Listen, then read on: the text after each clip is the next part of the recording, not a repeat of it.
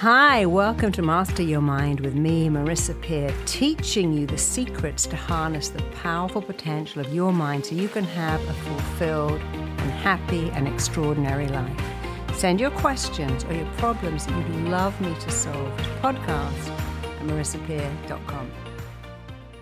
I love answering your questions, and here's a question from Katja.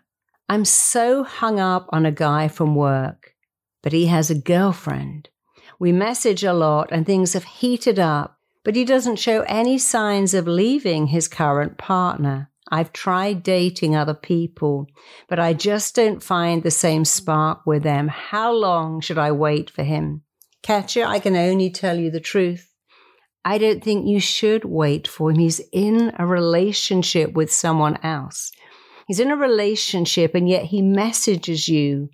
And these are heated, steamy messages but at the same time, he doesn't show any sign of leaving his partner. So he's a cheater. He's using you to get excitement in an existing relationship. He's with someone who knows what's going on there, but he's willing to text you, message you, and have heated, probably sexy messages, and then go home to her. So he's using you. And he has no qualms about using you. He's betraying you. He's also betraying his girlfriend. He doesn't sound like a very nice person. He certainly doesn't sound like the kind of person worth waiting for. And imagine if you wait for him and you get together with him, how long do you think it will be before he is now messaging another woman? Because he wants that kind of sexual tension. I've had many clients who've got a wife at home and three or four women they message and text and fool around with, never meet them. But that's a betrayal. That's wrong. There's usually something missing in them. One woman isn't enough. They often have a, a, wife who's a mother with children and they love her dearly, but they want a sexual thrill. They don't want to risk anything. And so they message other people. That's absolutely wrong. You want to be with someone who is worth being with. And this man does not sound as if he's worth being with. This man does not sound as if he is worth being with. If he can do it to her, he would do it to you. So, what I want you to do is to look at why you like someone who is unavailable. This is such a common issue. So many people think, well, my dad was unavailable. My mum preferred my sister. My dad preferred my brother. My dad preferred work. I was never the significant one. And now I'm going to find someone just like that and work to make myself significant. What you are doing is recreating what you know from your past, trying to make someone who is unavailable be available to you. Maybe you had an unavailable father, maybe an unavailable mother. Maybe you didn't feel enough and you're trying to find someone unavailable. Leave that girl to be with you just to make you worth it. So I really want you to understand that when you said, I've tried dating other people, but I just don't find the same spark, that's because you're not looking for the same spark. You convinced yourself he's the one. There is never just one.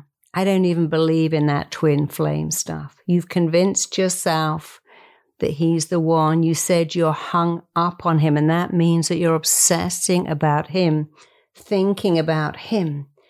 What you have to do is decide to imagine the good qualities he has. He's got plenty of bad ones, but think about what you really like in him and then decide to put that attraction into someone else.